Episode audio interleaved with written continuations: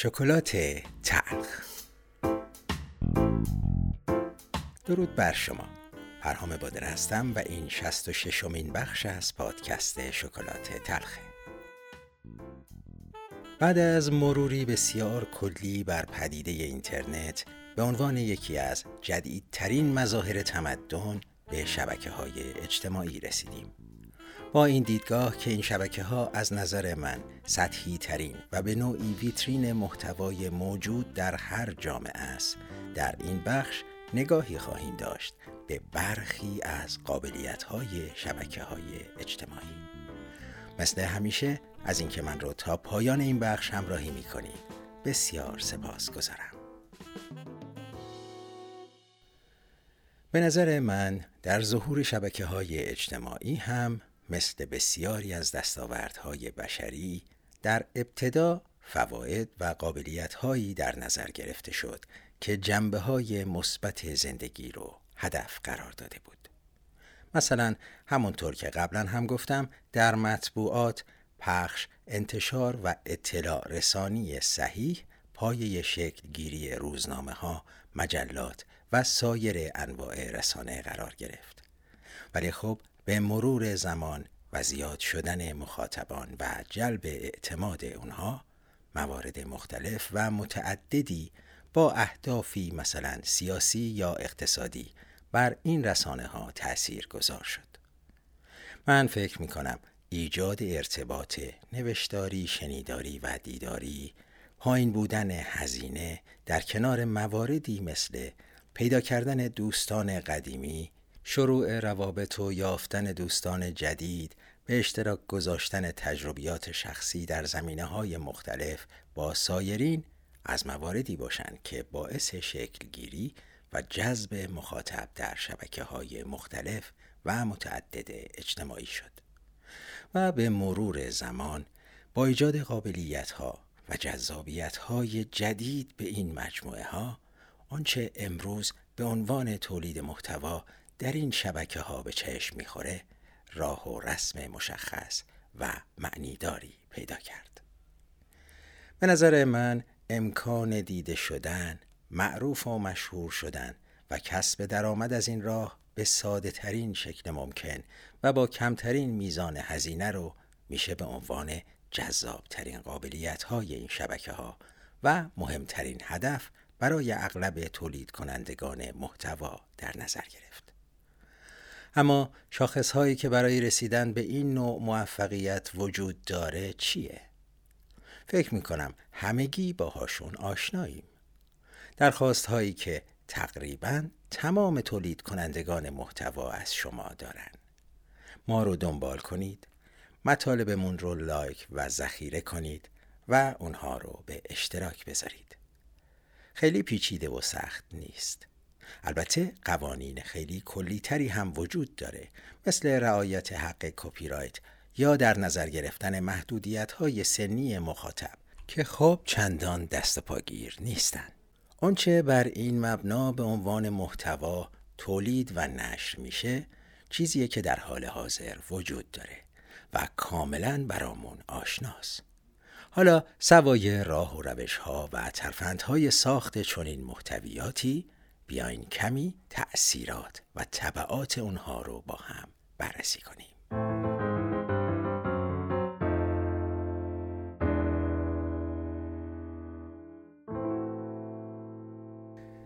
من از دید خودم طبعات حاصل از این نوع محتوا رو به دو دسته کلی تقسیم کردم که از دو دیدگاه مختلف قابل بررسیه.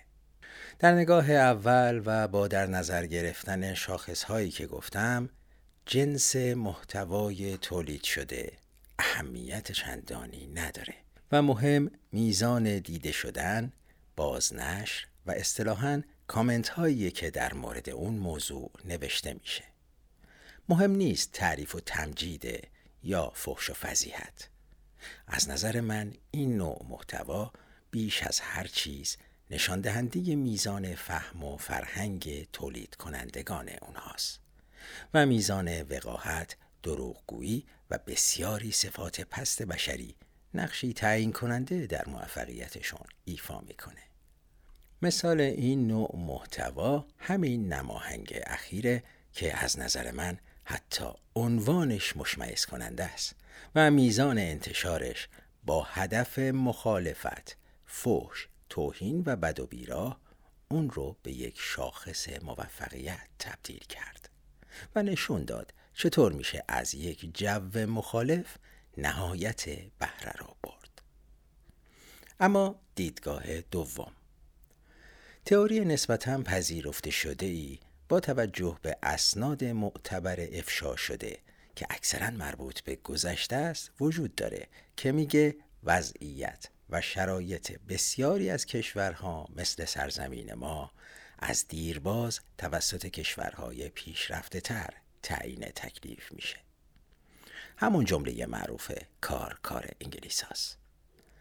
برای رسیدن به این مقصود یکی از مهمترین موارد بررسی شرایط فکری و فرهنگی کشور مورد هدف بوده در گذشته و به گواه تاریخ این بررسی عموما توسط سفرا و یا جاسوس های حرفه‌ای صورت می گرفته ولی به نظر من یک نگاه تحلیلی به همین شبکه های اجتماعی می‌تونه اطلاعات کاملتر و معتبرتری رو در اختیار کشورهای صاحب قدرت و منفعت طلب قرار بده. نمی‌دونم چقدر متوجه منظورم شدین ولی اجازه بدین کمی واضح تر براتون بگم. طبق معمول وسعت دیدمون رو محدود کنیم به سرزمین خودمون.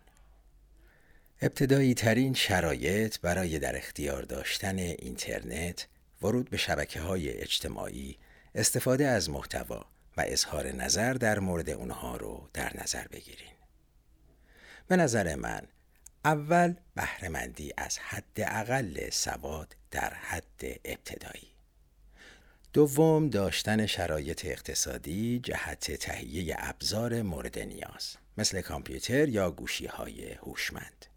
و سوم با توجه به محدودیت های اعمال شده توسط نظام حاکم توانایی استفاده از انواع فیلتر شکن.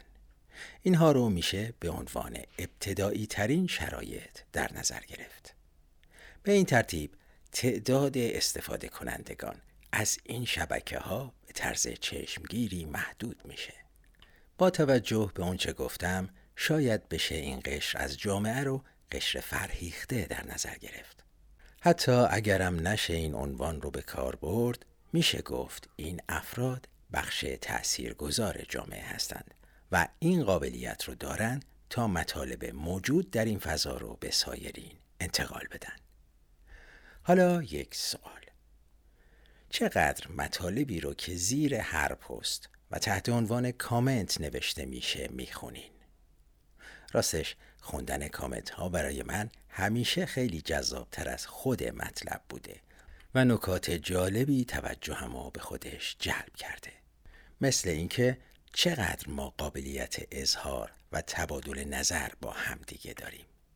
چطور با رد و بدل شدن دو جمله کارمون به فحش و بد و بیراه می‌کشه. چطور اغلب به دنبال به کرسی نشوندن حرفمون هستیم و همواره به دیگی فکر می‌کنیم که برای خودمون بجوشه؟ و نهایتا اینکه چطور تفکر دیکتاتوری در ذهن اغلبمون نهادینه شده و به شدیدترین شکل ممکن مانع ایجاد همدلی و همبستگیمون میشه. حالا بیاین فرض کنیم فقط فرض کنیم که چنین بررسی و تحلیلی توسط کشورهای صاحب قدرت صورت بگیره و بر همین مبنا تصمیم گیری کنن. خودتون رو در جایگاه اونها قرار بدین. به چه نتیجه می رسین و چه تصمیمی می گیرین؟ اگر من باشم میگم خب شرایط کماکان بر وفق مراده و منافع ما روز به روز بیشتر و بهتر تأمین میشه. پس چه بهتر که به حفظ همین شرایط فعلی ادامه بدیم.